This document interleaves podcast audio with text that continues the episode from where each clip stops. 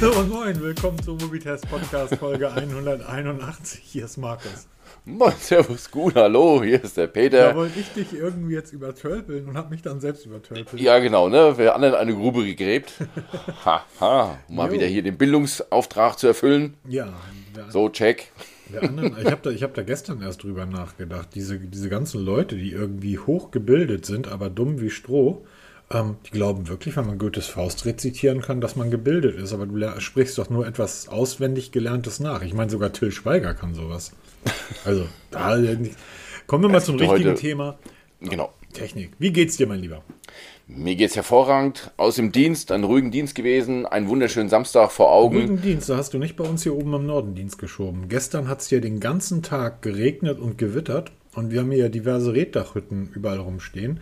Äh, Reddachhütten und Gewitter, das scheint sich nicht so zu vertragen. Ähm, bedeutet einfach, die Feuerwehr war die ganze Zeit irgendwie unterwegs. Also ich, da war gestern wirklich Großeinsatz. Ein Freund von mir ist bei der Freiwilligen Feuerwehr in einem Dorf weiter und der meinte nur Alter.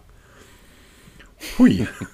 Nee, bei uns war's ruhig. Grüße an alle Feuerwehrleute da draußen, egal ob Freiwillige, Ja. Berufsfeuerwehr oder Werkfeuerwehren. Grüße, ganz, äh, ganz ehrlich, also ähm, das ihr Oder alle ehrenamtlichen Helfer, egal wo sie sind. Das Ehrenamt ist tatsächlich, was wir machen, ist ja auch eine Art Ehrenamt. Wir versuchen, die Menschen über Technik aufzuklären.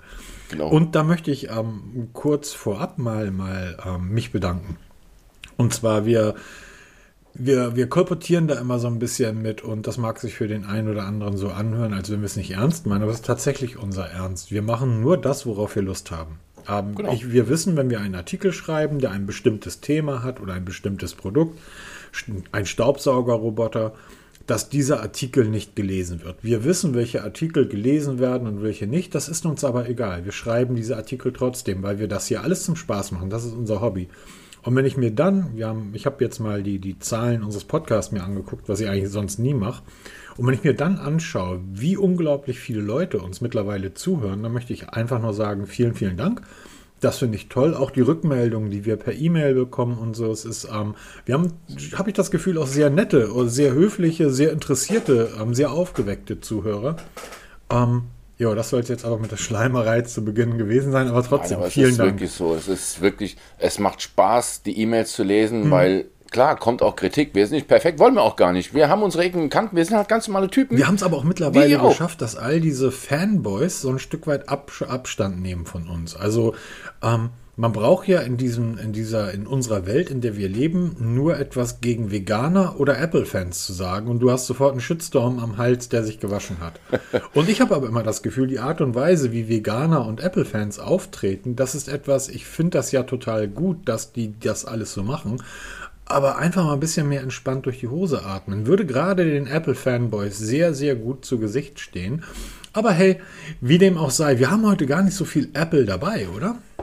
Wir haben überhaupt prinzipiell wenig News. Im Moment ist echt totale Flaute. Wir haben- Man merkt es daran, dass die ganze ähm, Blog-Szene wieder drüber schreibt hier, welche tolle neuen Cases es gibt und welche Serien irgendwo bei Netflix kommen. Da könnt, könnt Also, ihr da draußen mal drauf achten. Wenn ihr feststellt, dass in euren, in euren Blogs, in den Seiten, die ihr lest, in den News-Seiten da tatsächlich über am Smartphone-Cases gesprochen wird oder irgendwelche Blogs aus irgendwelchen Städten im Norden am Schreiben über irgendwelche Netflix-Serien, dann bedeutet das eigentlich, deshalb ist bei uns die Schlagzahl gerade auch relativ gering, was Artikel betrifft, ist nämlich nichts Spannendes los. Genau, und anstatt, dass man die Füße hochlegt und sagt, hey, ich gehe raus, genieße die Sonne, so wie ich das heute machen werde, die Sonne scheint wieder, ähm, müssen die halt liefern, liefern, liefern. Klar, es ist deren Job und es ist nicht unser Job, es ist hier unser Hobby. Und deshalb, ja, unser Notizbuch ist nicht sonderlich voll. Ähm, wir, können eine Sache, Themen. wir können eine Sache verraten im Vorwege. Peter ist nächste Woche im Urlaub. Und wir haben schon Genau. einen Podcast, einen Special-Podcast für nächsten Sonntag aufgenommen, eine Special-Folge. Lasst euch überraschen. Der ein oder andere Eingefleischte weiß wahrscheinlich schon, worum wir, worüber wir reden Ganz werden. genau. aber Wir haben da wirklich eine Stunde irgendwie einfach drauf losgequatscht und das war total gut. Und das ohne Drehbuch, ohne großes Notizbuch, das finde das find ich aber auch die schönsten Podcasts, wenn die halt so ungeskriptet sind, weil sie aus dem, aus dem Tun heraus sich entwickeln. Das finde ich halt spannend. Und dann da kommst du dann halt so ins Plaudern, ne? So wie wir es auch am Telefon immer machen. Ich habe gerade eben ein, ein Bild auf Instagram gestellt, weil wir nehmen heute Samstagmorgen auf. Das muss man dazu sagen. Am Samstagmorgen, der alte Mann ist müde. Und ich stellte Gott. fest, äh, als dann irgendwie der Mensch, der hier bei mir wohnt, irgendwie oder ich wohne wahrscheinlich bei den Menschen, wie, egal. Ähm, der Mensch, der hier mitlebt, ähm, mich dann fragte, sag mal, wo willst du, erwartest du noch Besuch? Ich so, nee, wieso? Ja, du hast zwei Kaffee. Wo willst du mit zwei großen Kaffee hin? Ich so, ja, ich nehme jetzt Podcast auf und es ist Samstagmorgen, da brauche ich zwei große Kaffee. Und der erste ist jetzt nach ein paar Minuten schon leer. Das wird ein langer Podcast heute, Peter. Aber lass uns doch mal direkt zum Thema kommen. Ähm, ja, womit fangen wir an? Ich habe gestern etwas reingestellt und habe gesagt, guck mal, das ist doch total spannend. Ähm, und da schrieb, schriebst du zurück, ja, haben wir irgendwie in Folge 170 schon drüber gesprochen. Genau. Das es ist ging um elf die Folgen her. Das sind also drei Monate. Woher soll ich wissen, was drei Monaten war? Ja, siehst du, was weiß man halt. Ne? Aber es ging so um die Reparierbarkeit von Smartphones. Genau, wir haben so viele neue Hörer. Lass das doch nochmal kurz ansprechen. Ja, natürlich. Jederzeit. Vor allem, es geht jetzt richtig los. Wir haben vor, wie gesagt, jetzt elf Folgen haben wir darüber gesprochen, dass iFixit in Zusammenarbeit damals mit, ähm, mit Apple, mittlerweile auch Samsung und Google angefangen hat, Reparatur, Reparaturkits zusammenzustellen, wo wir normale Menschen die Geräte reparieren können. Wir wissen alle, das ist wirklich Frickelarbeit, das ist auch nicht ganz billig, gerade im Fall von Apple nicht ganz günstig. Und ähm, nicht nur die EU langsam darauf drängt, dass die Geräte besser reparierbar werden. Und es gibt jetzt so Kits. iFixit kennt jeder, der sich in der Texting-Szene ein bisschen bewegt, von Videos, die ihre Geräte, also die alle Arten von Geräten zerlegen, Anleitungen erstellen und auch Anleitungen zu reparieren, also Displaytausch, Akkutausch, was auch immer da getauscht werden kann. Und zusammen mit den Partnern wird dann ein Kit zusammengestellt. Bei Apple in Amerika gibt es es schon, da kann man sich ähm, diese Reparaturkits bestellen. Nicht ganz billig, auch nicht gerade klein, da kommen richtige Koffer an richtig schwer, weil man halt auch wirklich viel Werkzeug braucht. Und Falls jetzt sich jemand etwas nicht darunter vorstellen kann, dass ähm, von Apple so groß angekündigte, hey, wir können jetzt unsere Geräte reparieren, Kit wiegt 35 Kilo. Genau, also da kommt richtig Material an. Ihr müsst übrigens ähm, ähm, es mieten. Das heißt, ihr kriegt das nicht umsonst, sondern die Miete beträgt 49 Dollar für sieben Tage.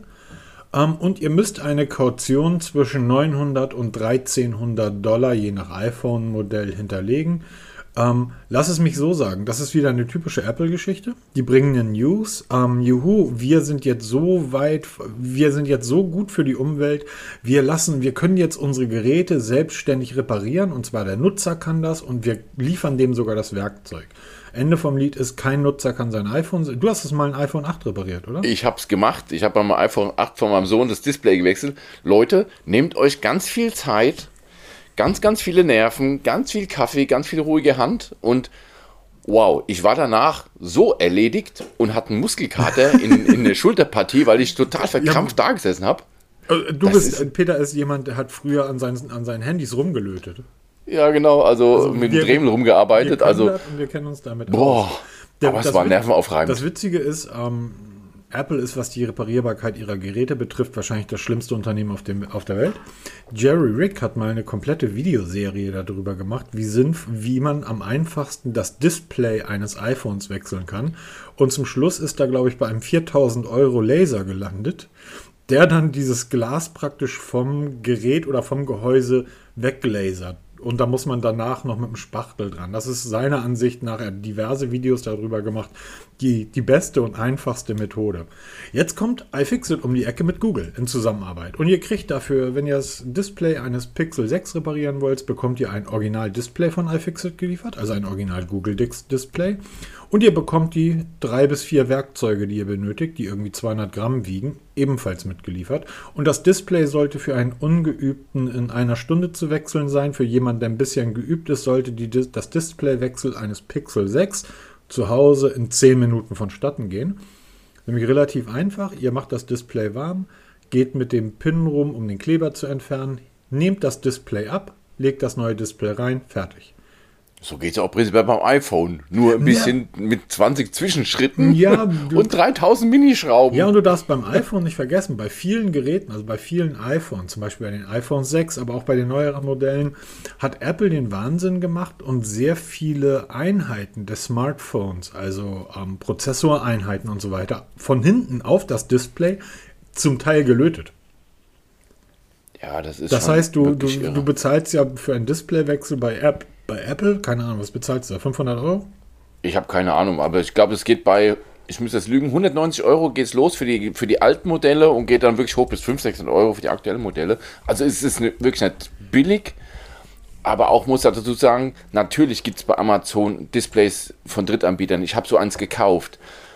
Ihr kommt an die Qualität von Original nicht ran. Ja also das Display so, funktioniert, genau, das Display funktioniert zwar, aber du merkst halt schon, dass es nicht so reaktionsschnell ist und ähm, auch die Verarbeitung beim, bei der Montage ist nicht so tausendprozentig. Also das ist schon viel Frickelei und ähm, aber es ist machbar, durchaus. Ja, also jetzt, man, man muss sich ja, wenn man sich die Displays der, der Smartphones heute hier, hier anschaut, ein iPhone 13 oder ähm, dann auch, auch nochmal eine Stufe drüber, nimm ein Sony ähm, Xperia One mit einem 4K-Display. Na, und dann kaufst du bei Amazon irgendein 100-Euro-Ding. Ist einfach nicht möglich. So irgendwo ist, ist, muss der Preis ja, es ist immer viel Marketing und so dabei, aber irgendwo muss der Preis bei all den Apple, Samsung, Sonys und so weiter ja auch herkommen. Und ähm, eins kann man denen sicherlich nicht vorwerfen, bis auf den Prozessor beim Samsung, dass die halt am Schrott Innereien verkaufen. So, das ist schon alles hervorragende Qualität.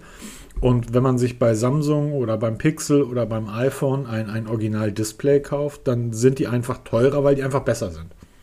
Ganz genau. So ist es halt auch in der Realität. Nebenbei, am iPhone 13 Mini ist ja ein sehr kleines Display. Der Wechsel kostet bei Apple 250 Euro, genauso wie beim iPhone 12. Und beim iPhone 13 12 Max sind das 360 Euro. Und das ist übrigens auch beim iPhone 10 die Summen, die man zahlen muss. Ähm, was hast du fürs Display bezahlt? Weißt du das noch? Ich habe, ich mit 39 Euro waren das. Also da ist auch Werkzeug dabei, aber allein schon dieses Werkzeug, das ist halt wirklich billigst. 39 Ware. Euro.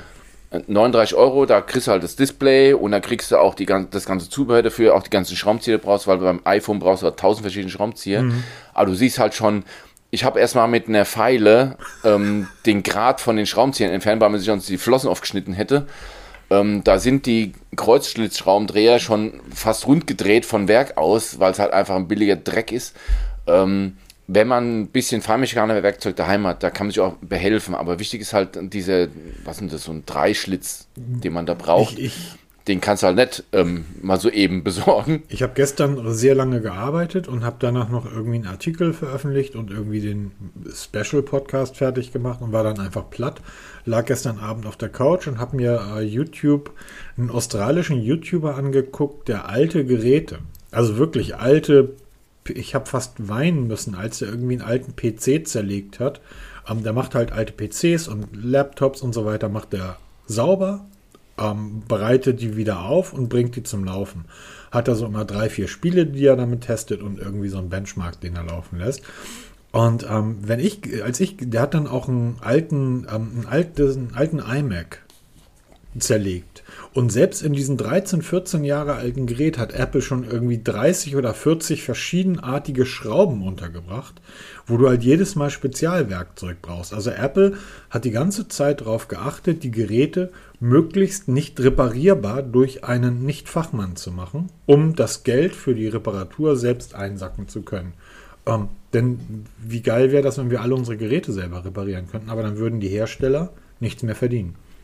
Genau. Aber und dass es 35 auch anders Euro, geht, die- haben wir ja die- auch schon ein paar Mal drüber Die gesprochen. ne? Display-Reparatur beim iPhone 8 kostet 171, wenn du es bei Apple machen lässt. Und das ist dann 35 Euro plus irgendwie ein paar Stunden Schweiß und Mühe und Tränen und Blut. Ähm, aber es sind dann am Ende des Tages noch 35 Euro gespart, ne? Ja, und du musst halt mehr davon ausgehen, es gibt halt auch viele Totalausfälle von diesen Drittanbieter-Displays. Ja, okay, das stimmt natürlich. Das, hört, das hörst du immer wieder, das siehst du auch immer wieder, ja, und ähm, das muss man sich halt bewusst sein, dass man dann halt auch mal einen Totalausfall riskiert. Vor allem, das Display selber kann ja in Ordnung sein, aber wenn du beim Einbau Mist baust, nicht konzentriert bist, irgendwelche Schrauben vergisst oder ähm, falsch montierst, dann platzt das Display gerade wieder oder es funktioniert halt einfach nicht, weil der Home-Button beim Ausbau kaputt gegangen ist, ne, weil du musst ja den Home-Button da rausnehmen, zumindest bei den älteren Geräten. Und wenn du da nur einen Knick ins Kabel reinmachst, ist das Thema durch. Ja, dann kannst du das tollste Display da drin haben, dann wird es nicht funktionieren. Dieses Risiko hast du halt bei Apple nicht. Ne? Du gehst hin, legst auf den Tresen, gehst raus, trinkst einen Kaffee, kommst zurück, fertig. Erstmal sind sie super schnell, du hast Garantie, Wasserdichtigkeit ist gegeben, die ist nämlich dann auch weg. Das darf man auch nicht vergessen. Ist einem Kollegen passiert. ich müsste es lügen, iPhone 11 oder 11 Pro war das, Display kaputt. Display bei Amazon gekauft oder ne, eBay damals, billigst, gewechselt, ähm, dann leider Gottes ein bisschen in den Regen gekommen. Das ist beim normalen iPhone, wenn es vom Werk ist, kein Problem, das hält das aus. Da kann auch mal ein Kaffee drüber laufen. Mhm. Das ist nämlich gestern passiert. Ähm, bei ihm, paar Tropfen vom Regen, iPhone tot. Ähm, natürlich sämtliche Indikatoren an, angeschlagen, damit auch keine Garantie mehr von Apple. Total Schaden. Ähm, denn das reparierst du auch nicht mehr. Und dann ist halt diese Ersparnis ganz schnell nach hinten losgegangen, aber das weiß man halt vorher nicht. Das ist mal so eine 50-50-Chance. Du kannst Glück haben, kannst Pech haben. Ähm, eine Sache muss ich, muss ich ganz kurz dazu sagen, weil mir ist der Artikel gerade in den Kopf gekommen, das von letzter Woche. Du sagst, du bringst das Gerät ähm, hin in den, in den App Store, oder in den App Store, in den Apple Shop, lässt dir das Teil da reparieren und gehst einen Kaffee trinken, nimmst es wieder mit. Stimmt leider nicht, weil zurzeit repariert Apple nichts, weil sie keine Ersatzteile haben. Chipkrise und oh, so weiter. Okay, das, ähm, der Artikel hm. ging letzte Woche irgendwie durch die Medien, ich glaube letzte Woche war das, dass ähm, Apple die Leute mit ihren defekten Geräten reihenweise wieder nach Hause schicken muss, weil auch die aufgrund der Chipkrise keine, keine Möglichkeit haben, dort Ersatzteile zu beschaffen. Aber das gilt gerade für alle Hersteller. Das ist, ist Apple nicht. Ja, das Aber du hast eine Sache angesprochen. Ich habe ähm, ja, egal. Ich habe ich hab bis vor einiger Zeit habe ich ganz viele, ganz viele, habe ich so einige Blogs gehabt. Ich habe einen Blog gehabt, wo, wo, ich über meine Hobbys schreibe, Fahrräder. Ich kann ja über Fahrräder nicht beim Mobitest schreiben, wäre Quatsch. Oder ähm, Küchenmaschinen und so, all sowas. Ne, so, habe ich jetzt alle, ich komme da jetzt drauf, weil ich gerade alle diese Blogs abgerissen habe. Die gibt es alle nicht mehr. Und ich habe die jetzt in einen privaten Blog, den ich habe alle Artikel praktisch zusammengefasst. Und ähm, das, das ist so meine Hobby-Ecke. Ich habe vor ein, zwei Jahren eine Küchenmaschine gesucht. Und wenn du da bei Amazon ähm, nach, nach Küchenmaschinen suchst, stolperst du die ganze Zeit über unsere chinesischen Freunde, die dann irgendwie sagen, 1400 Watt, mega. Und ähm, dann gibt das so die Kenwood, die ähm, K-Mix-Serie, die kostet das Zehnfache dieser. dieser ähm, ja, so eine haben wir hier stehen. Genau. Ähm, und die hat aber keine 1400 Watt. Die kommt dann mal mit 500 oder mit 800 Watt um die Ecke. Und die ganzen Amazon-Leute, ja, die ist viel zu teuer. Und hier bei dem, bei der Klarstein oder wem auch immer, kriegst du die schon mit 1000 und 1000. Dann überlege ich mir die ganze Zeit, naja, die Geräte sind deshalb so günstig, weil das Innenleben so günstig ist. Ich habe da also eine Kunststoffspule drin und eine Kunststoffwelle oder aus billigem Metall und baller da 1400 Watt drauf. Wie lange so eine Küchenmaschine hält? Kann ich mir dann selber ausrechnen. Während ich praktisch bei meiner Bosch Mumm irgendwie ähm, Zubehörteile von vor 40 Jahren noch anbauen kann. Und genauso ist das ja auch im Smartphone-Bereich.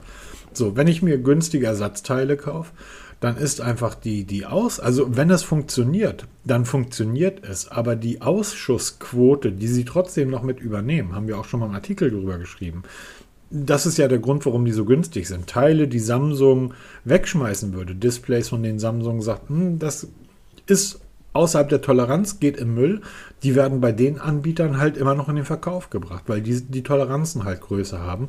Und am Ende kannst du halt Glück haben, dass du ein Display bekommst, wo du sagst, ja, das funktioniert. Du kannst aber auch halt kein Glück haben und bekommst dann ein Display, was eben nicht funktioniert. Und das ist dann halt immer ein bisschen schwierig. Ne? Also ich bin mittlerweile auch jemand, der sagt, so wie beim Pixel, wenn es defekt ist, bringe ich es halt in die Reparatur. Und ich bringe es dahin, wo es ein Fachmann macht. So, ähm, aber du hast recht, das muss man sich natürlich auch leisten können und leisten wollen. Ne? Genau, aber das muss man halt sich vorher überlegen. Ja, wenn ich dann ein Gerät kaufe aus irgendeiner Geräteklasse, dass auch dann die Ersatzteile entsprechend teuer sind oder halt die Reparaturen entsprechend teuer sind. Also gerade bei Wasserdichtigkeit ist ja gerade so ein Thema, vielleicht sogar mit das wichtigste Thema. Und ähm, ob man das Risiko eingeht, dass dann diese Wasserdichtigkeit verloren geht und sie geht verloren, sobald man das Gerät aufmacht. Ich weil gerade diese Verbund, hm. Die, hm. Äh, die halten halt so gut, weil sie eben so wasserdicht sind. Na, das muss man sich mal ganz klar vor Augen halten. Und dieser, dieser schmale, ähm, was ist das, dieser Kleber, der da, da reingemacht wird, den muss man halt penibelst genau darauf achten, dass er auch wieder richtig liegt. Sonst wird das alles nichts. Ich habe da, ich habe da, ähm, kannst du ja mal direkt verlinken. Ich habe gerade gestern einen Artikel veröffentlicht, ähm, das beste Zubehörteil für euer MacBook, ähm, Chromebook oder auch iPad. Ähm, und zwar eine Anker USB-C, ein Anker USB-C Hub.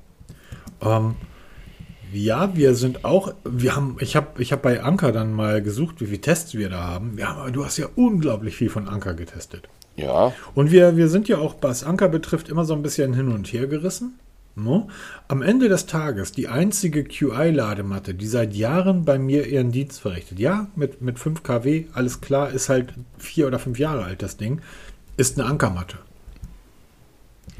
So, das heißt, die, die Qualität dessen, was die bauen, ist zumindest deshalb, es gibt ganz viele USB-C-Hubs, aber bevor ich eins nehme, wo ich mir nicht sicher bin, beim Hersteller, oder ich nehme eins von Anker, dann gebe ich die 5 Euro mehr aus und nehme das Ding von Anker.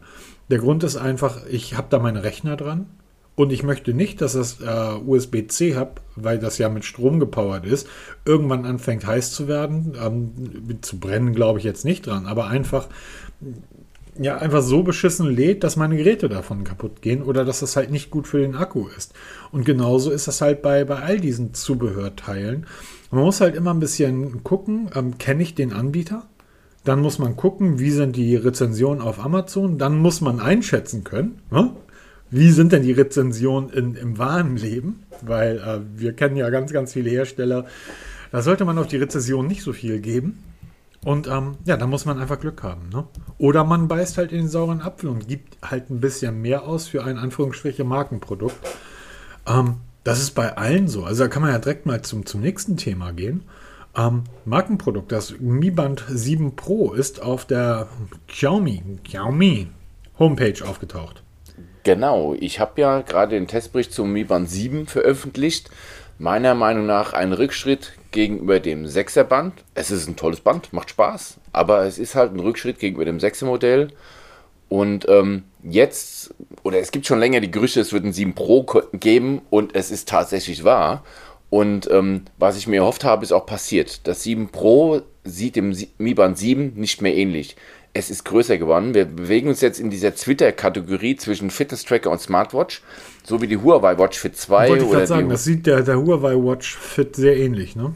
Genau, es ist eine komplett neue Gerätekategorie, da sind mittlerweile alle drin. Also ob jetzt Oppo, Oppo da genau. drin ist oder ähm, Realme ist da mittlerweile auch dabei und jetzt halt auch Xiaomi mit diesen mittelgroßen Displays. Und das wird am 4. Juli zusammen mit dem Xiaomi 12 Serie oder 12S Serie vorgestellt. Da freue ich mich sehr drauf. Ich fand das Xiaomi 12 war ein unglaublich spannendes Gerät, was so, eine, so ein bisschen wie das Galaxy S22 ist. Ein, ein absolut unaufgeregtes High-End-Gerät. Also da war halt nichts mit bei, wo du gesagt hast, oh, das ist jetzt aber wow, sondern es war durch die Bank weg einfach das Beste vom Besten, aber nichts was herausgestochen hat, sondern einfach ein großartiges Gesamtpaket. Und jetzt kommt wohl das 12S und da wird das Pro mit präsentiert, sagst du? Ganz genau, das wird alles dann da mit vorgestellt. Könnt ihr euch ganz kurz, sorry, könnt ihr euch kurz vorstellen, dass, ähm, dass das Xiaomi Band 7 Pro sieht so aus wie eine schmale Apple Watch? Genau, ein bisschen schmäler, genau. ein bisschen länglicher, also auch wieder eckig. Und es ist halt wirklich diese Gerätekategorie. Und ich finde die richtig gut, weil sie halt genau die Zwischendinge sind. Wem eine Smartwatch zu groß ist, weil einfach boah, zu klobig und und dann ein, ein Fitness-Tracker, wo es Mi Band 7 eher Spielzeug ist, was er nach wie vor ist, der hat da genau die, die Zwischengröße. Mein Schwiegervater trägt so eine, eine Huawei ähm, Watch Fit in der Elegant-Version und es ist genau das Richtige für ihn. Er hat ein gescheit ablesbares Display von der Größe her, es ist gescheite Technik drin und das gibt es jetzt eben auch von Xiaomi. Es wird wohl mit NFC kommen und es wird auch das GPS mit integriert haben. Ähm, gerade das NFC bin ich sehr, sehr, sehr gespannt, weil sich gerade bei Curve ein bisschen was tut. Ähm, das ist im Moment ja so die einzige Möglichkeit, wie man einen mit dem Xiaomi-Band hier in Deutschland bezahlen kann, über eine virtuelle Mastercard. Da gibt es wohl so ein paar Änderungen, was diese kostenlosen Versionen angeht. Das muss ich mal ein bisschen verifizieren. Deshalb warte ich jetzt drauf, dass ich mal so eine NFC-Version bekomme. Aber es wird auf jeden Fall, werde ich es testen. Also, wenn ich es nicht zum Testen zur Verfügung gestellt bekomme, kaufe ich es mir, weil ich einfach super gespannt bin. Preise weiß man nicht so, könnte zwischen 69 und 79 Euro liegen. Dann liegt man halt auch bei der Konkurrenz preislich. Und wie es dann da sich mit der Akkulaufzeit gibt, das wird ich zeigen, weil das Mi Band 7 ist von der Akkulaufzeit eine Katastrophe, gelinde gesagt. Wir werden auch später mal zu der Amazfit T-Rex 2 kommen, mhm. eine ausgewachsene Smartwatch mit deutlich mehr Funktion als das Mi Band 7 und da hält der Akku deutlich länger.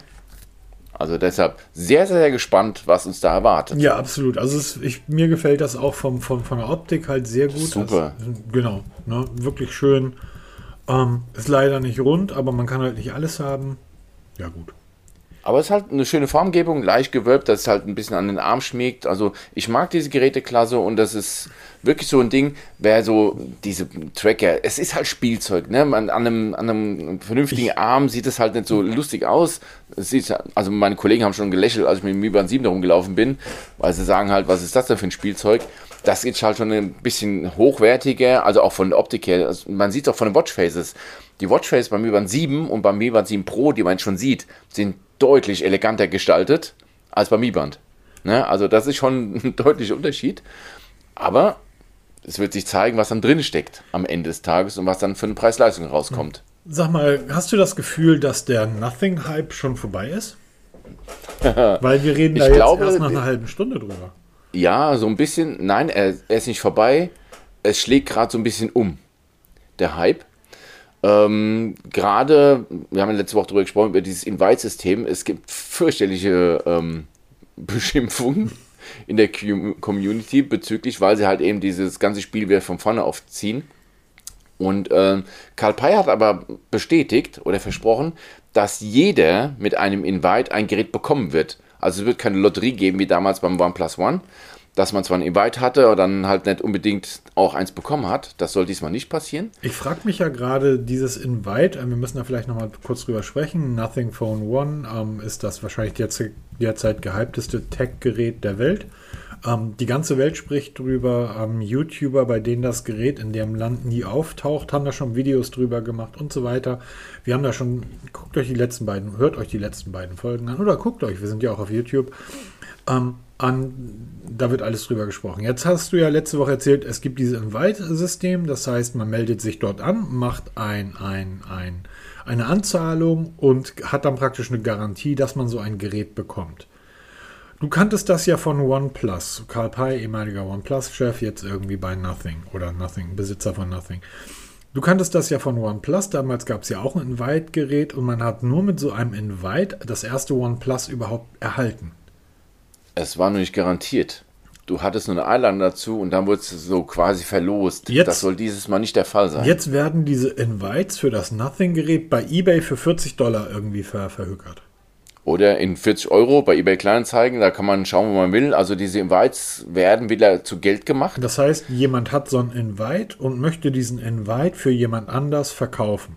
Und sagt, genau. aber das Ding kostet auf Amazon ab 567 Euro. Warum brauche ich einen Invite? Ich kann doch einfach bei Amazon klicken und dann habe ich es. Und das ist nämlich jetzt so, die das Sache. ist doch total bescheuert. Genau, bei Amazon, Amazon Deutschland sind sämtliche Modelle die Tage online gegangen, sind mittlerweile auch wieder offline gekommen also offline genommen worden. Man sieht die schwarze Version, die weiße Version. Also wir wissen jetzt auch, dass die schwarze kommen wird. Die ist geil, wir wissen die jetzt schwarze, die, oder?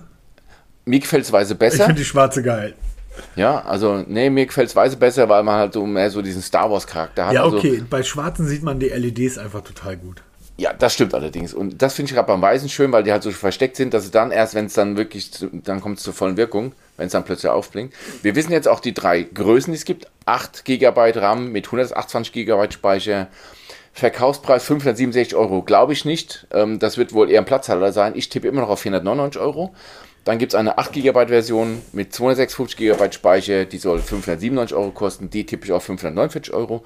Und das Topmodell 12 GB RAM mit 256 GB Speicher für 650 Euro sehe ich bei 599 Euro. Das erste, also, was ich gedacht habe, ist, das ist ja alles schön und gut, aber ähm, bevor ich mir jetzt diesen, diesen Aufwand da mache, irgendwie, da setze ich mich in die Ecke und warte ganz entspannt auf das Pixel 6a. Für 4,99. Das nächste ist, wenn das Oktober, wenn das der 26. Oktober ja. wirklich der Release sein soll für das OnePlus One, äh, für, für, das für das Nothing Phone One, ja. dann haben die jetzt schon verloren. Absolut. Ne, weil ähm, Karl Pei hat angekündigt, wir, wir machen alles anders als die anderen. Ähm, ja. Normalerweise, wenn der das wirklich ernst meint, müssten die Menschen, die vorbestellt haben, eigentlich gestern schon das Gerät in der Post haben. Genau, so, aber so in etwa. Und das ist wirklich, wenn das wirklich Oktober, wir haben jetzt Anfang Juli. Wir nehmen heute am 2. Juli auf. Wir reden seit Jahren darüber, wie beschissen Sony das macht, dass die ihre fantastischen Smartphones, die ich immer noch für die besten überhaupt auf dem Markt halte, im April vorstellen und im Oktober dann irgendwie ähm, ähm veröffentlichen. Ganz genau. Wir reden jetzt der von einer Zeitdauer von mindestens vier Monaten. Der Hype bei Sony ist jedes Mal verschwunden und wir haben aber auch schon drüber gesprochen, das interessiert Sony eben nicht, ob die ihre Smartphones verkaufen oder nicht. Die machen mit ganz anderen Sachen ihre Kohle. Ähm, Im Oktober, ich, glaub, ich glaube nicht, dass das Datum echt ist. Wir haben jetzt irgendwie gerade mal den 1., 2. Juli. Ähm, Oktober, das sind 26. Äh, Oktober, das sind fast vier Monate. Peter. Das sind fast vier Monate. Da kommt, das iPhone, da kommt das iPhone 14 raus. Die Blog-Landschaft und die, die Tech-Landschaft wird sich irgendwie überschlagen, weil drei Monate später wird das ähm, Galaxy S23 gelauncht.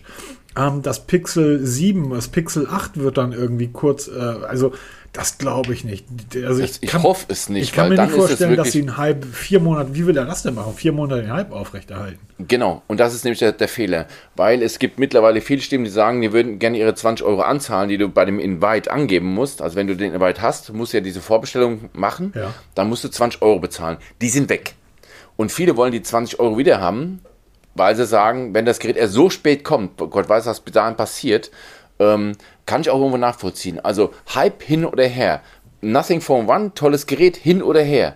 Ähm, man kann viele sagen, aber wenn das wirklich stimmt, dann braucht es sich nicht wundern, dass die ganze Geschichte ganz schnell nach hinten losgeht. Also wir hoffen drauf. Wann soll, oh, ich habe jetzt vergessen, wann der Release sein soll. Äh, offiziell, glaube ich, auch am 4. Juli, ne? Ja. War das doch? Die ähm, Veröffentlichung von dem Gerät. Und ähm, wenn das dann wirklich noch so lange dauert, dann tut es mir leid, dann habt ihr es echt verkackt. Und ähm, Karl Pei viele leere Hülsen in die Welt geschossen ja, hat, von wegen, ist, wir haben eine riesen Verfügbarkeit. Komm mal, runter, komm mal runter. Also ähm, warten wir erstmal ab. Jetzt ja, irgendwie Karl Pei jetzt irgendwie an die Wand zu stellen und ihm irgendwie leere Hülsen zu unterstellen. Nein, weil er versprochen hat, auf, dass jeder ja, ein Gerät bekommen wird. Nicht, auch das hat Karl Pei noch nicht gebrochen.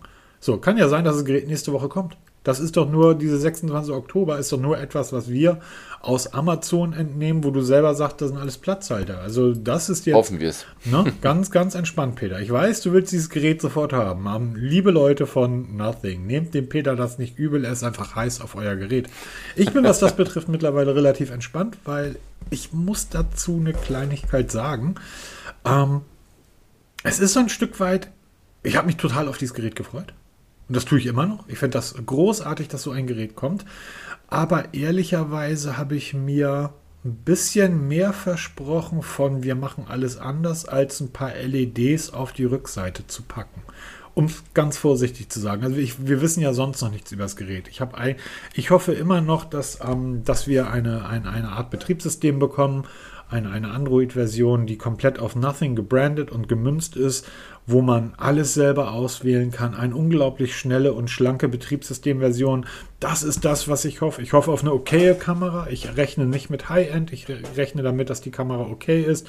Aber ich hoffe, dass das ähm, OS, also die, die UI, die, die Nothing dort gebaut hat, dass die halt anders ist als die von allen anderen. Nicht so überladen ähm, freie Wahl. Also wie, wie gesagt, mein, meine Hoffnung oder meine Idee, ich habe das vor einigen Podcasts ja schon mal ausgeführt, dass ich bei der Einrichtung des Gerätes, nachdem ich mein Google-Konto eingegeben habe oder irgendein Konto, dass ich dann gefragt wird, hey, du hast jetzt 17 verschiedene Browser, welchen sollen wir installieren? Weil es ist keiner drauf. Hey, es gibt 43 verschiedene E-Mail-Programme, welches sollen wir installieren? Weil es ist keins drauf.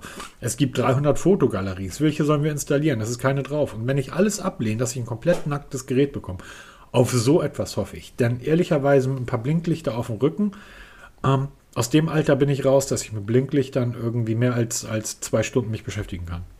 Ja, das ist sexy, das guckt man sich am Anfang an, weil man fasziniert ist, dann irgendwann ist es Alltag sein. Ich bin, und dann nochmal, ich bin, ja, Peter, es ist sexy, aber wer, bist, du gewillt, dein, LED. bist du gewillt, dein Gerät die ganze Zeit aufs Display zu legen? Ich habe da immer Respekt vor. Auch wenn ich Ja, deshalb ja, das ist es ja. Man, das, zu 99,9% der Zeit will das Gerät halt mit dem Display nach oben zeigen, ja. dann wirst du es nicht sehen. Oder ich habe es in der Schutzhülle. Ähm, ja, das kommt auch erschwerend hinzu, ne? Da bin ich mal auf die Schutzhüllen gespannt. So, wie und, gesagt, ähm, ich hoffe einfach, dass die, dass die Software von innen etwas ganz Neues ist. Und alles andere warten wir es ab. Wir wissen, was wir beim Pixel 6a bekommen. Ein fantastisches Betriebssystem, einen fantastischen Prozessor und eine fantastische Kamera. Für 499 Euro. So, Punkt. Und genau das ist nämlich das, weil bei mir ist es gerade so, dass der Hype so ein bisschen abrutscht und ähm, ich mich wieder Richtung Pixel A orientiere, weil ich halt da eben weiß, was ich bekomme und auch auf lange Sicht bekomme. Wenn dieses Datum wirklich ja. stimmen sollte, 26. Oktober, dann kannst Bin du aber raus. dir vorstellen, wie das Grinsen der Google Marketing Manager, äh, das, das strahlt ja. irgendwie von keine Ahnung, wo Google sitzt, irgendwo in, in Kalifornien. Das strahlt, deshalb ist die Sonne wahrscheinlich so hell. Die grinsen von morgens bis abends. Aber jetzt haben wir trotzdem schon wieder irgendwie 15 Minuten über das. Genau, deshalb nächstes Thema. Ja, und ja, ja, ja, ja. Quickie. Samsung One UI 5.0 Beta kommt raus jetzt im Juli. Geht Samsung in die offizielle Beta-Phase. Es läuft schon auf ein paar Geräten in dieser Inside-Beta. Und ähm, man wird sich dann registrieren können. Samsung hat ja eine eigene App dafür, wie für alles. Ähm, wo man sich über das Beta-Programm anmelden kann. Ich kann es leider nicht verlinken, weil man wirklich das nur auf ein Samsung-Gerät installieren bekommt über den Samsung Store. Also wer ein Samsung-Smartphone hat, ja. der neuen Generation und da mitmachen will, kann sich schon mal äh, registrieren, bekommt es dann auch. Äh, in dem Zuge wird auch eine neue Version von, von ähm, der One UI für die Uhr, für die Galaxy Watch 4 kommen. Die Wear OS 3.5 Beta wird dann an Start gehen mit ein paar Änderungen. Während alle Welt noch auf das Dreier-Update für, für die Wear OS wartet, gehen die schon wieder einen Schritt weiter. Also da ist Samsung echt schwer vorne dabei, muss man echt zu, zugeben. Das ist die einzigste ernstzunehmende Uhr, die man wirklich im Moment empfehlen kann, wenn man mit Wear OS unterwegs sein will. Ich glaube, keiner will mit irgendeinem Betriebssystem unterwegs sein. Also die Leute, die sagen, ich will aber mit Wear OS unterwegs sein, das sind fünf Leute auf der ganzen Welt. So, ja, aber die bekommen ja halt jetzt, wenn sie es haben wollen, sollen sie eine Samsung kaufen, weil nur da hast du im Moment wirklich das aktuellste. Es ist immer noch kein offizielles Datum da, wann die Version 3 auf alle anderen Hersteller ausgerollt wird. Also da wissen wir noch gar nicht, ob das jetzt wirklich Herbst wird oder ob das überhaupt nochmal kommt. Ähm, es gab jetzt eine Uhr von, oh, ich müsste es lügen, von welchem Hersteller, also eine 1000 Euro Smartwatch, die hat jetzt auch Wear OS 3.0 bekommen. Und, ähm, aber es ist halt keine Uhr ja, für jedermann. Das ist halt das Problem. Ne? Du, du, das sind halt alles keine, keine Apple Watches. Also da musst du halt dann auch richtig tief in die Tasche greifen. Und, und solche Uhr kann sich eben auch nicht jeder leisten. Na, Apropos, geh mal von Wear OS weg. Weil das finde genau. ich gerade total spannend. Amazfit. Genau. Und zwar, es ist die T-Rex 2, T-Rex 2 oder T-Rex 2, die Outdoor, eine, eine brachiale Richtig. Uhr. Und ähm, ich habe sie jetzt seit ziemlich genau einer Woche am Arm. Also letzte Woche haben wir ja aufgenommen und habe gesagt, ich warte auf den Postboden, dass er klingelt. Ja. Er hat dann geklingelt, und hat sie gebracht. Erzähl. Es ist, also es sind jetzt nur erste Eindrücke. Ja. Also ich bin noch mitten im Test. Die ersten Eindrücke sind, Amazfit ist angekommen. Ja. Genau, an das habe ich gehofft. Genau, ich meine. An einem Punkt, wo man sie wirklich ernst nehmen kann. Also ich habe ja vor kurzem die Amazfit GTR 3 Pro getestet. Die war schon richtig gut sie hat schon vieles richtig gemacht. Sie war noch nicht perfekt. Also gerade was GPS angeht und dieses Tracking da und viel Spielerei, das war schon okay. Aber die T-Rex 2 macht vieles, vieles richtig gut. Dieses brachiale Äußere, das muss gefallen. Ich muss sagen, mit jedem Tag, wo ich sie trage, gefällt es mir mehr. Weil ähm, sie nicht nur so brachial aussieht, sie ist es auch. Also ich weiß jetzt nicht, ob das jetzt ein Kunststoffgehäuse ist, Metallüberzug oder wirklich ein Metallgehäuse ist. Das, da schweißt sich die Homepage so ein bisschen wie aus. Wie schwer ist die Uhr denn? Ähm, oh, je, 200? Nein, also vom rein vom. Gefühl her, weil die sieht einfach sehr groß, schwer. sehr okay, okay. Schwer. Also sie ist nicht so schwer wie die Apple Watch, das muss man sagen. Deshalb da ist viel Kunststoff dabei, aber sie wirkt wertig. Und das muss man dazu sagen, sie wirkt wertig. Ähm, diese Knöpfe, diese geriffelten Knöpfe, diese vier, super endlich mal, also ich habe nicht das Gefühl, dass es wie damals bei der Stratos, wo mir die Plastikknöpfe rausgeflogen sind aus der Uhr, mhm. das wird wohl hier nicht der Fall sein. Dieses gesamte Äußere, diese, diese leider nicht drehbare Lünette, ähm, diese Verschraubung, das sieht schon sehr geil aus. Ähm, es gibt einen riesen dicken Nachteil, das ist auch in dem Testbericht, wo das negativ angekreidet ist, das Armband ist nicht so weit ohne weiteres wechselbar. Du hast vorhin über Apple geschimpft, dass sie so speziell Schrauben nehmen. Das macht Amazfit auch. Du musst so einen komischen so eine komische Schraube da ähm, lösen, die so eine Dreifachbefestigung hat, um das Armband zu wechseln. Das ist leider ein Rückschritt. Ich habe noch nie ein Armband an irgendeiner Uhr gewechselt. Ich immer. Sobald ich meine Uhr teste, wird sofort also, das Armband liebe gewechselt. liebe Leute da draußen, es wird einen negativen Punkt in dem Testbericht geben, der für euch nicht relevant ist, weil ihr wechselt die Armbänder es, Ich finde es schon relevant. Also bei allen Amazfit-Uhren konntest du das Armband wechseln durch das Schnellwechselsystem weil dem einen gefällt es halt nicht, Silikon, man will dann vielleicht ein Edelstahlarmband haben oder ein, so ein Stoffband. Du hast ja auf die Apple Watch damals auch ein Stoffband drauf gemacht, weil es einfach besser zu tragen ist. Dieses Silikonarmband, was ich hier dran habe an der T-Rex, es passt von optisch zur Uhr, aber es ist relativ unangenehm. Also muss ich dazu sagen, ähm, durch diese Schließe. Es hat so eine Kunststoffschließe mit so zwei ähm, Laschen. Es ist unheimlich schwer, das einhändig zu bedienen, also gerade das Öffnen. Ähm, Finde ich ein bisschen Nachteil, aber auch sonst von den Funktionen her. Ähm, gehen, wir mal kurz in, gehen wir kurz in die Werbung. Ja. Die T-Rex 2 Smartwatch bietet die längste Akkulaufzeit im Freien, die Sie jemals bei einer robusten GPS-Uhr gesehen haben. Okay, das vergessen wir ganz schnell. Danke. Ähm, 50 Stunden volle GPS-Tracking. Also damit käme sie fast an meine Garmin ran. Meine Garmin leistet bis zu 70 Stunden volles GPS-Tracking. Eine, eine, Apple Watch leistet 5 Stunden. Glaub und 24 dran. Tage im normalen Gebrauch, lieber Peter. Das heißt, Glaub du hast das Ding dran. bisher in der letzten Woche nicht einmal aufladen müssen. Du kommst jetzt noch den kompletten Monat mit hin, oder? Also, also, sehen, wie zurück. immer. Wie immer beim Test aktiviere ich alles. Always On Display ist dabei, in richtig gut.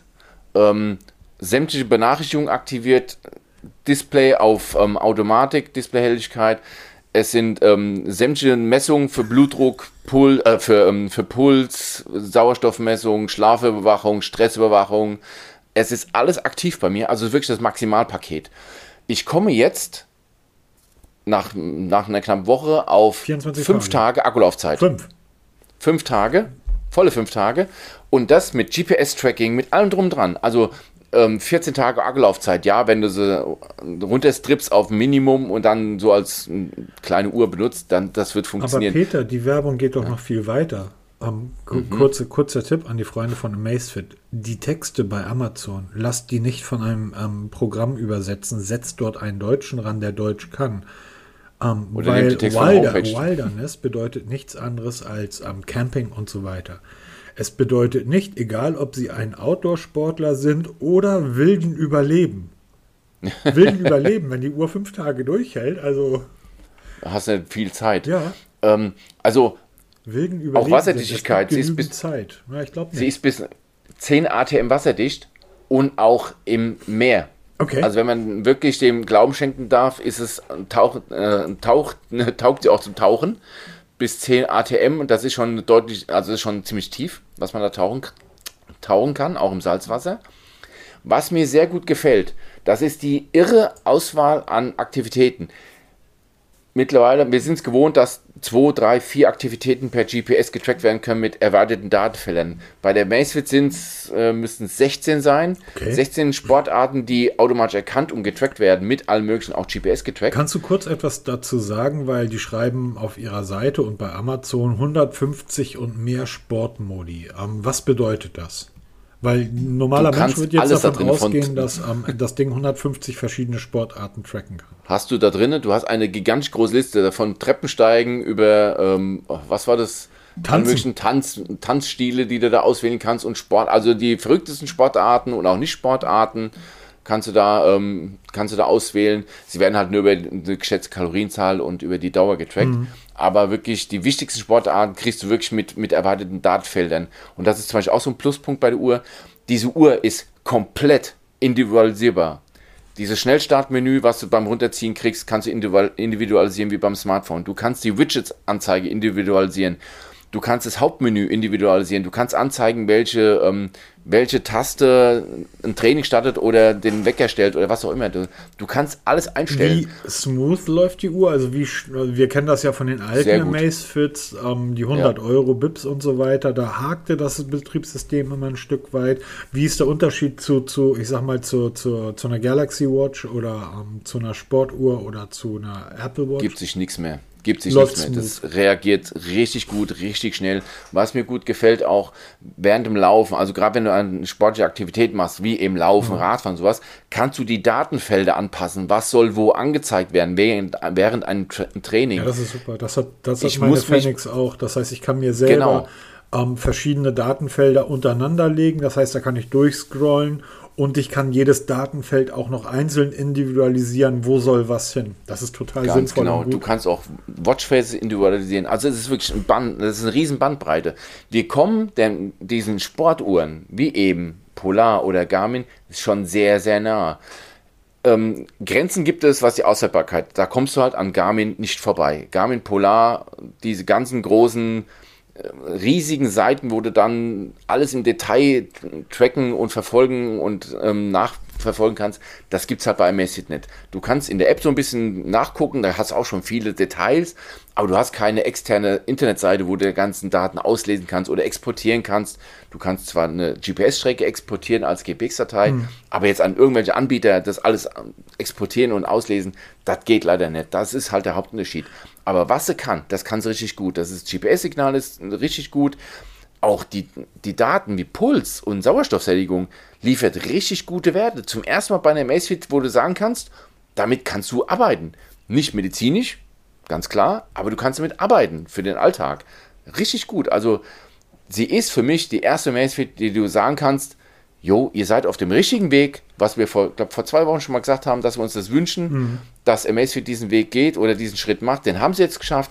Ich bin super begeistert von der Uhr und der Test läuft noch weiter und ich hoffe, dass ich jetzt noch im Laufe der Woche, bis ich fortfahre im Urlaub, den Testbericht online bekomme. Das, das Witzige ist ja, dass Amazfit, da muss ja wirklich ein Umdenken irgendwo im Konzern stattgefunden haben, weil ja. die waren ja vor anderthalb Jahren, hatten wir unsere Amazfit News der Woche so ein bisschen auch als, als Witz weil die ja wirklich eine Uhr, eine okaye Uhr nach der anderen auf den Markt geworfen haben. Das waren alles so Produkte im Bereich zwischen 70 und 150 Euro. Und selbst wenn die eine andere Farbe hatten, haben sie da schon als neues Produkt deklariert. Und plötzlich vor genau, einem Jahr, ja vor einem Jahr hörte das irgendwie auf. Ähm, da hatten wir auch diese News der Woche nicht mehr, dass die in, im Tagerhythmus irgendwie Neuigkeiten rausgeballert haben. Und alles das, was in den letzten Wochen und Monaten kam, hat, muss man auch dazu sagen, preislich natürlich massiv angezogen. Ne? Also für Absolut. den Preis einer Amazfit T-Rex 2 Outdoor 283 Euro ähm, auf Amazon gerade. Für den. Ja, kostet aber in der UVP 229. Also, das ist die UVP. Ja, gut, aber selbst dafür kriegst du eine Galaxy Watch. Dafür kriegst du Galaxy Watch. Du kriegst auch schon die erste Garmin. Ne, die, ja, die Vivo, Vivo Smart hattest du, ne? Das Vivo Smart 4 oder war das? Nee, ich hatte ne? die, ähm, die Vivo Active. Und die oder Vivo Active. Nicht. Also es gab schon Geräte von Garmin, die in dieser Preisklasse mitspielen. Und da hast du auch natürlich schon diese große Garmin-Welt. Das hast du bei Amazfit nicht. Aber wir sind auf dem richtigen Weg. Und das, darauf will ich hinaus. Also Amazfit hat wirklich sich vom Billigheimer mausern sich so langsam hoch in Richtung ernstzunehmendes ähm, Tracking-Tool oder richtiges Smartwatch, weil es gibt auch Apps. Also das, was mir immer oder was ich immer sage, was eine Uhr zu einer Smartwatch macht, diese Apps gibt es mehr. Und es, von der GTR 3 Pro, da gab es, ich glaube, acht Apps waren es, sind wir mittlerweile bei 20 Apps. Ähm, ich glaube, bei der die für die Garmin gibt es einige tausend. Ja, natürlich, weil sie auch ein eigenes, wirklich ein eigenes Ökosystem Was, welches, haben. Aber wir welches, steigen jetzt da ein. Ähm, welche, welche App nutze ich denn auf dem Gerät, um die Uhr zu verbinden? Ist das wieder die. Ähm das ist ZEP, ja, die okay, ZEP-App. Ja.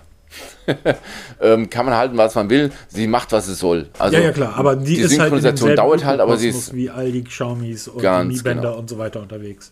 Ja, okay. richtig. Also es funktioniert. Ich bin im Moment sehr, sehr, sehr angetan. Gefällt mir richtig gut. Ähm, über die Optik kann man halt diskutieren, wie immer bei allem, was mit Optik zu tun hat, aber sie macht es richtig gut. Äh, darum geht es ja. Ne? Also am Ende genau. des Tages, ähm, klar, die Optik gehört damit zu, man, man entscheidet, gerade eine Uhr, die trägt man ja so sichtbar, dass man sie selber immer sieht, die sollte halt schon gefallen. Ähm, da braucht man sich nicht beschweren, wenn es einem nicht gefällt, kaufe ich es halt nicht. So einfach. Ne? So einfach ist das. ähm, jetzt sind wir eigentlich mit unserem Notizheft schon praktisch durch. Wir haben auch noch so zwei, drei kleine Themen so in der Hinterhand. Ähm, Genau. Ich, ihr habt gerade eben vielleicht gehört, das hat Beep gemacht. Ähm, ich nehme heute über ein neues altes MacBook auf. Ich habe das M1 in Rente geschickt und habe mir ein vier Jahre altes MacBook gekauft über einen Rebuyer. Und zwar bei Zox bei. Für ein paar, paar Euro. War nicht teuer. Gibt natürlich auch andere Anbieter. Ja, natürlich. Ich wollte jetzt nur sagen, weil ich habe nämlich im Zuge dessen auch ein anderes Gerät gekauft, über das ich jetzt nicht sprechen kann, weil das gegebenenfalls irgendwann so egal. Kann, kann, ich nach, äh, kann ich nach, kann ich in zwei Wochen mal drüber sprechen. Dieses andere Gerät bei einem anderen habe ich bei refurb.de gekauft. Refurb.de. Grüße. Auch, ein, dieses, auch einer der ganz großen im Geschäft. Genau, dieses Beep, was ihr gerade eben gehört habt, über mein neues altes MacBook, MacBook Pro 2018 mit 16 GB RAM, halben Terabyte äh, Festspeicher. Äh, Festspeicher. Ich will einfach mal sehen, ob so ein 500 Euro oder 600 Euro MacBook für mich dasselbe leistet wie das M1, weil ich habe das M1 nie ausgereizt. Ich habe ja vor, ich habe letzte Woche ja ein YouTube-Video veröffentlicht über die, ähm, über die Kamera, über die Akaso-Kamera. Und der einzige Grund, warum ich dieses Video gemacht habe, ist, weil ich ein 4K-Video machen wollte, weil ich sehen wollte, wie schnell macht, wie funktioniert das M1 MacBook mit 4K-Videos. Und das war einfach super schnell. Ich mache aber keine 4K-Videos normalerweise. So, und ähm, deshalb jetzt das kleinere MacBook Pro. Ich will das jetzt mal testen und werde auch einen Artikel drüber schreiben über diese ganze Rebuy-Geschichte und so weiter, also diese Refurbished-Geschichte. Und habe, wie gesagt, ein anderes Gerät über einen anderen Anbieter, über refurb.de gekauft. Habe dort die, ähm, man kann dort ja verschiedene Auswahlkriterien zwecks Güte auswählen. Das sind ja alles gebrauchte Geräte, die dann wieder aufbereitet wurden. Und dann gibt das halt den Zustand wie neu. Und ich habe dieses andere Gerät wie neu äh, bestellt, bezahlt und habe zwei Tage später ein komplett zerstörtes, gebrauchtes, ohne Verpackung oder sonstigen Schnickschnack Gerät in meinem Postkasten gehabt. Dann habe ich. Sah wild aus, wirklich wild. Ja, ich habe dir Fotos davon geschickt. Also wirklich ja. wild. Dann habe ich Re Refurb angeschrieben, refurb.de angeschrieben. Man kann dort so Anfragen stellen an, an seine Bestellung und habe denen eine E-Mail geschrieben mit weiteren Fotos. Ähm, daraufhin hat sich keiner gemeldet. Einen Tag später habe ich dann dort angerufen. Da habe ich dann sehr schnell einen netten Kontakt dran gehabt. Der hat sich auch zigfach entschuldigt, hat sich die Fotos angeschaut und so weiter. Ist bisher halb geklärt, weil ganz geklärt wäre es, wenn ich ähm, ein Rücksendeformular hier liegen hätte, habe ich immer noch nicht. Aber dieser Kollege, das ist nämlich der Peter von Refurbed, der Peter von Refurb, der hat mir gerade eben, ich, der, nicht ich, nee genau, der hat mir gerade eben noch eine Mail geschrieben, das ist ein automatischer Mailroboter, das weiß ich auch. Ähm, hallo, viel Spaß mit deinem neuen Gerät. Wir haben dir hier mal ganz viele Tipps und Tricks zusammengestellt. Ich dachte also, du Idiot, ähm, also Refurb, das läuft zurzeit wirklich nicht gut mit euch.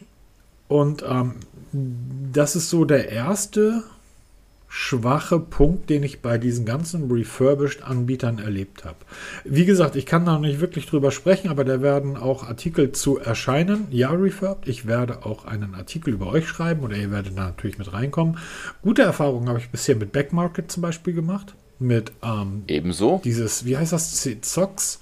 Bytezox, also Zox selber, die kaufen an, dann gibt es noch Bytezox irgendwie, die verkaufen. Da habe ich das MacBook gekauft, hervorragend, gefällt mir sehr gut. Ähm, also auch die ganze Abwicklung, auch der, der Zustand, wie beschrieben, super. Ähm, und diverse andere Geräte im Laufe der letzten Zeit ähm, bei Rebuy selber, also ich glaube Rebuy heißen die, da habe ich auch bisher nur gute Erfahrungen gemacht. Allerdings bin ich ausschließlich Käufer. Ich habe bisher noch nichts dort verkauft. Da wärst du dann der Fachmann. Ähm, aber das, liebe Freunde von Refurb, das hat mich schon sehr, also wirklich ernsthaft schockiert und auch eure Art und Weise der sehr schwachen Kommunikation mit euren Kunden ähm, gefällt mir gerade gar nicht. So, also bin gerade echt ein bisschen pisst. Ja, absolut, weil ähm, das ist eine schöne Geschichte. Wir haben ja immer wieder mal betont, dass man solche, äh, also das sind ja ganz viele Firmen, also gerade diese Refurbished-Geräte ins Auge fassen sollte, wenn man sich für ein neues Gerät nicht ganz aktuelles auch aktuelle, aber wenn man ein Vorhergerät sich anfreunden kann, mal ins Auge fassen sollte. Mache ich immer wieder. Ähm, du verkaufst da muss aber sehr aufpassen. Auch, oder? Bitte? Du verkaufst darüber auch. Ich verkaufe auch sehr viel darüber. Und das ist nämlich die ganze Krux bei der ganzen Geschichte. Ähm, was man selber für einen Zustand angibt, sehen die oft nicht so. Und ähm, da ist halt oft eine Diskrepanz. Also ich habe vor kurzem ein Gerät verkauft, habe Fotos davon gemacht und natürlich hat ein Smartphone gewisse Gebrauchsspuren, auch wenn es in eine Hülle getragen wird mit, mit Panzerglas, tralala, es hat immer mal irgendwo minimale Gebrauchsspuren. Aber wirklich minimal. Und dann gibt man es als Zustand gut an und kriegt dann eine E-Mail, dass es so nicht bearbeitet werden kann, weil die Beschädigungen ja doch erheblich sind. Und dann schicken die Bilder ähm, von einer Kraterlandschaft, wo man denkt, boah, Hilfe, was ist das denn? Und dann beim genauen Hinsehen sieht man das, dass man, dass die Fotos, die da gemacht werden, maximal vergrößert sind und dann noch retuschiert sind. Da denkst du wirklich, du hast einen riesen Krater im Display, statt diesen feinsten, kleinsten Minimalkratzer. Und dann halt auch brutalst runtergerechnet wird der Preis. Also ähm, das sind ganz liebe, nette Menschen, die da arbeiten, aber die wollen Geld verdienen. Und genau damit verdienen die Geld. Sie kaufen billig an, verkaufen teuer. Wie beim Gebrauchtwagenhändler, genau das gleiche Spiel. Ähm, da muss man sich im Klaren sein, dass man eigentlich nie das Geld bekommt, was man ähm, sich erhofft hat. Es gibt zum Beispiel auch Seiten wie werzahltmehr.de, kann ich mal verlinken. Da kann man so sein Gerät mal eingeben und dann zeigt diese Seite einen Preisvergleich, wer am meisten bietet. Klingt immer ganz geil. Da ist zum Beispiel jetzt gerade so dieses Zocks immer ganz, ganz oben mit dabei. Du wirst aber, ich habe noch nie diesen Preis erhalten, der mir diese Seite ausgespuckt hat, weil es immer runtergeredet wird. Also da muss man ein bisschen realistisch bleiben, lieber ein bisschen schlechter ansetzen. Ähm, klar werden sie es nicht besser reden oder mehr dafür bieten, aber dann ist die Enttäuschung nicht so groß. Ähm, wo man auch ganz genau drauf schauen muss, ist in die AGBs. Das macht die Seite, wer, wer zahlt mehr.de automatisch, zeigt an, was passiert in Streitfalle. Wenn jetzt der Anbieter XY mir sagt, dein Gerät ist aber nicht so gut wie gedacht, ähm, willst du es zurückhaben oder kaufst es zum reduzierten Preis an? Rücksendekosten. Ganz hässlich wird es nämlich, wenn man plötzlich ein, ähm, die Rücksendung haben will und dann 10 Euro zahlen soll für den Rückversand. Kommt auch vor. Ähm, wenn das Gerät ein bisschen größer ist, zum Beispiel das ein iPad Pro ist, kann das passieren, dass es dann nicht für 4 Euro verschickt wird, sondern für 10 Euro und das muss man dann selber tragen. Deshalb immer drauf gucken, was passiert im Streitfall, wer bezahlt die Versandkosten zu mir zurück. Ihr kennt diese, ähm, alten, diesen alten Ebay-Trick, ähm, ich verkaufe eine Briefmarke und ähm, kostet für 1 Euro und muss aber 10 Euro Porto zahlen. Und der Mensch verdient die Kohle an dem Porto, weil er versendet das nur für 4 Euro. Ne? Also ähm, das ist halt auch immer wieder eine Möglichkeit, Geld zu verdienen für solche Unternehmen, indem die sagen, die Rücksendekosten, weil wir haben ja auch Aufwand, Verpackung und so weiter, kostet 10 Euro. Die versenden es dann für 4, als, als Großkunde dann wahrscheinlich für 2 oder 3 Euro und stecken sich die 7 praktisch ein. Und das bei 10.000 Kunden, da kommt irgendwie ein bisschen was zusammen. Ganz da muss man genau. aufpassen. Ähm, man muss auch tatsächlich ein Stück weit schauen, woher kommen die Geräte. Das habe ich bei Refurb nicht gemacht. Bei Refurb verkaufen praktisch Händler unter dem Dach von Refurb. Das heißt, das wusste ich vorher nicht. Bei Refurb hat, ich habe also praktisch nicht bei refurb.de gekauft, sondern bei irgendeinem Elektroladen, ähm, Bahnhofsnähe wahrscheinlich irgendwo ähm, am Arsch der Welt. So, und ähm, der hat halt Refurb gesagt, dieses Gerät, was ich hier zum Verkauf habe, ist Zustand sehr gut. Oder nee, nicht sehr gut, sondern wie neu. Ähm, und gekommen ist ein Gerät, was einfach im Endeffekt zerstört ist. Also muss da das Display wechseln und jetzt rede ich schon wieder viel zu viel über das Gerät. Ich gehe mal davon aus, dass die Person, ähm, für die das Gerät ist, irgendwie nicht zuhört. Und ähm, zumindest hört sie nicht so lange zu. das sind ja schon bei 57 Minuten. Ja, muss man ja und ähm, jedenfalls, das heißt, ihr müsst ja immer darauf achten. Bei refurb.de steht unten der Verkäufer und dann könnt ihr da draufklicken und dann seht ihr, ähm, die Bewertung. Und bei dem Kollegen scheint das so zu sein, der hat relativ viele Bewertungen, relativ gut im Vergleich zu Amazon, also bei Amazon-Bewertungen. Ne? Der hat relativ gute Bewertungen, aber die sind alle ähnlich. Also äh, Gerät kommt an, Display ist irgendwie Schrott, aber Kontakt, ähm, Kontaktaufnahme war sehr freundlich und ähm, neues Gerät war sehr schnell da. Ähm, bei anderen Anbietern ist das halt so, die verkaufen selber. Also die, da sind halt keine Händler zusammengefügt und ihr kauft bei dem Händler, sondern ihr kauft dann praktisch bei dem Anbieter, bei, bei Zox oder wie auch immer, selber. Mittlerweile finde ich das ein bisschen entspannter, weil ich habe jetzt gerade mehrere Leute, wo ich mich, wo ich als, als Kunde, der sich gerade beschissen fühlt, diskutieren muss. Ich habe theoretisch den Händler, ich habe aber auch den Anbieter, also refurb.de, unter dessen Dach das ja läuft. Und das ist gerade alles ein bisschen langsam und ein bisschen zäh und ähm, das gefällt mir gerade nicht wirklich. Ähm, ja, aber ich, ich halte, ich halte, sein. Also unsere, ist nicht Allheilmittel. Ich halte unsere Podcast-Hörer auf den Laufenden und da werden sicherlich auch ein, zwei Artikel kommen, weil über das MacBook hier, ähm, ich werde gleich mal sehen, wie es den Podcast rendert und gegebenenfalls werde ich nachher nochmal eine kleine, nee, auf jeden Fall eine Testfahrt machen und nehme meine Sony-Kamera mit und vergleiche die mal mit der Acasio. Das Acasio-Video ist online. Ebenso der Testbericht zu dem Anker USB-C Hub ist ebenfalls online. Und dann gibt es vielleicht noch eine Sache zum Schluss. Ähm, wir, der Peter und ich, haben mal darüber gesprochen, ob wir mal eine Sonder-Special-Folge über diese Refurb-Geschichte machen sollen. Das diskutiere ich gar nicht, das machen wir. Denke ich mir und auch. Und ja. ob wir mal eine Sonderfolge, weil da hat Peter natürlich die Expertise, über Haushaltsgeräte und Staubsaugerroboter machen sollen. Weil da ist in der letzten Zeit auch das ein oder andere passiert. Schreibt uns doch mal in die Kommentare oder bei, bei, ähm, bei, bei Twitter. Antwortet und schreibt uns doch mal, ob ihr mal Interesse an so einer Staubsauger-Sonderfolge habt. Genau, und dann wieder Andi letztens bei den Chromebooks Fragen stellen. Wenn ihr Fragen habt, fragt. Ähm, schickt sie uns per Mail oder wenn ihr Anregungen habt oder eure Erfahrungen teilen wollt mit Saugrobotern. ihr könnt ja, ihr könnt ja mal, mal, die Frage, also mich würde zum Beispiel interessieren, lieber Peter, warum ist, gibt es eigentlich einen, einen Staubsaugerroboter, der so ein bisschen namentlich angelehnt an Star Wars ist oder an Figuren aus Star Wars. Und warum ist dieser Staubsaugerroboter bei allen Seiten hervorragend besprochen, bei uns nicht ganz so gut und hat das vielleicht einen Grund, dass der Hersteller darum bittet, dass man nicht so gute Testberichte entfernt? Kann das sein? Ja, könnte, könnte, könnte man sein. sowas also, in der Sondersendung mal besprechen?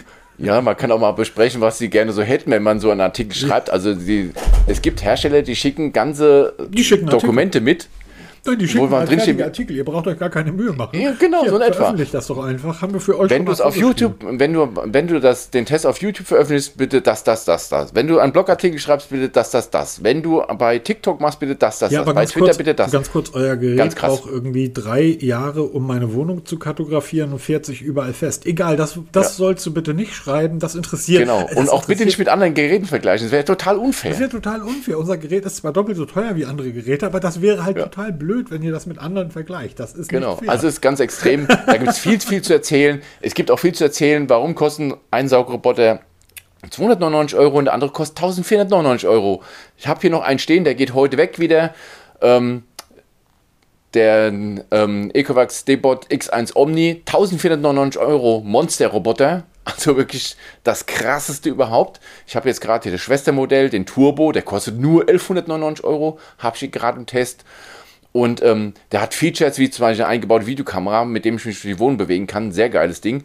Braucht man sowas? Braucht man Absaugstationen? Braucht man Reinigungsstationen? Ja, nein. Die grundsätzliche ähm, Frage von mir, der ja auch einen Staubsaugerroboter zwar besitzt, aber noch dazu andere Menschen hat, die ihr leben.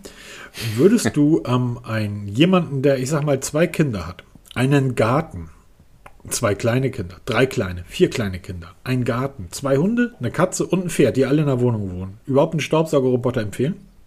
Kannst du auf jeden Fall. Du musst halt ein bisschen öfter um den kümmern. Also es, es erleichtert den Alltag wirklich. Das können wir dann in dieser Sonderfolge mal sprechen. Es ist wirklich eine Erleichterung, aber sie haben Grenzen. Das ist total ganz lustig. deutliche ich Grenzen. niemanden empfehlen, der irgendwie Kinder oder Haustiere hat. Weil, also mit Garten. Weil ehrlicherweise, da kommt kein Staubsaugerroboter gegen Genau, das Dreck ist nämlich an. das, was ich meine, was wir dann da wirklich aussprechen. Was die Leute für Erwartungen haben und was die Dinge können, das sind himmelweit So, ich habe hier gerade mein Haus gebaut, das ist fertig. Wir haben jetzt gerade verputzt und ähm, der ganze Putz ist irgendwie auf den Boden getropft und seit einer genau, Woche Genau, nach dem Malen die ganzen Flecken auf dem Boden. Der Roboter macht mir das nicht sauber. Richtig, genau. Ich bin Messi und der, der Roboter kommt hier gar nicht durch und sieht aus wie Sau. Bringt mir nicht Können wir dann in aller Ruhe drüber sprechen. ist doch alles Mist. Apropos alles Mist, Peter. Genau. Die Stunde ist durch. Wir haben es jetzt, Alter, wir haben es äh, Viertel vor elf am Morgen. Ich muss raus. Ja, ich muss wir müssen jetzt Sonne. mal Gas geben. Ich muss noch mal laufen. Sommer. Nee, laufen nicht, äh, Fahrrad fahren. Doch, Sport machen, Sport machen, Sport machen. Ringe schließen. Okay, ähm, ich habe das, hab das kurz, äh, weil da sicher Nachfragen, nee, ein, zwei sind gekommen. Ähm, ja, das, was ich auf Twitter geschrieben habe, stimmt und das ist leider Gottes, ist das so und ähm, deshalb nochmal für alle da draußen, auch wenn ihr gerade Covid durchgemacht habt, Sport machen, Sport machen, Sport machen, achtet wirklich auf euch. Ein Freund von mir ist ähm, sportlicher Typ an, am Herzinfarkt gestorben, ein Freund, ein entfernter Bekannter, ähm, vor letzte Woche. Und der hat vor drei Monaten Covid durchgemacht und hat einfach einen Fick drauf gegeben, was die Ärzte gesagt haben, hat einfach relativ schnell wieder angefangen und versucht, in einen sportlichen Bereich zu kommen, um seine ganzen Hobby-Marathons und so weiter dort mitlaufen zu können. Ähm, lasst das bleiben. Also auch Fußballprofis sind da nicht vorgefeit vor dieser Krankheit. Lasst es auch Monate später irgendwie ruhig angehen. Gebt euch, wenn es sein muss, wirklich ein komplettes Jahr. Ihr kriegt relativ schnell, das merke ich selber, wenn ihr auf die Pulsfrequenz achtet, relativ schnell die Kondition wieder aufgebaut. Was ihr vergessen solltet, ist irgendwie den Spitzenbereich, den ihr vorher hattet, vorzudrängen, euren persönlichen Spitzenbereich. So, lebt einfach damit, dass äh, wie ein Kumpel von mir, der einfach sagt, du, ich habe das gerade durch, ich bin jetzt in Kilometer irgendwie, was hat er, 30 Sekunden langsamer als vorher, ähm, aber damit werde ich die nächsten Monate halt leben müssen und ich werde es auch nicht übertreiben. Das ist genau richtig. Schützt euer Herz, schützt euch, nutzt eine Pulsuhr zum Laufen und einen Brustgurt und übertreibt es einfach nicht. So, die Krankheit ist Ganz einfach genau. wirklich gefährlich. Punkt. Covid ist kein Spaß. Ist kein Spaß. Ähm, Ja, wie gesagt, ich gehe davon aus, dass die meisten von euch geimpft sind, weil ich sagte ja zu Beginn, wir haben ja nur kluge Zuhörer. und wünsche euch dann jetzt, ach, ihr hört das ja erst am Sonntag, ich wollte euch gerade ein wunderschönes, entspanntes, sonniges äh, Grill. Wird auch eine geile Woche werden. Wir wünschen euch eine geile Zeit. Ja, Fertig. nee, das nicht. Doch. Nee, ich habe nee, ich wünsche euch eine entspannte Woche, eine entspannte Zeit wünsche ich euch. Das ist Und eine entspannte Zeit. Viel Spaß beim was fort. Lasst es gut gehen. Wir hören uns nächste Woche wieder. Macht's gut. Ehrlicherweise Tschüss. dann voraufgenommen, weil Peter im Urlaub ist. Ja, genau, voraufgenommen, vorproduziert, wie man halt unter Fachleuten sagt. Ist sogar schon hochgeladen. Aber egal. Wir, ich kann mir den Podcast, wir können uns den Podcast von nächster Woche praktisch gleich schon anhören. Ich fand ihn gut. Ich auch. Bis dann. Seid gespannt. Ciao. Lustige Folge. Ciao.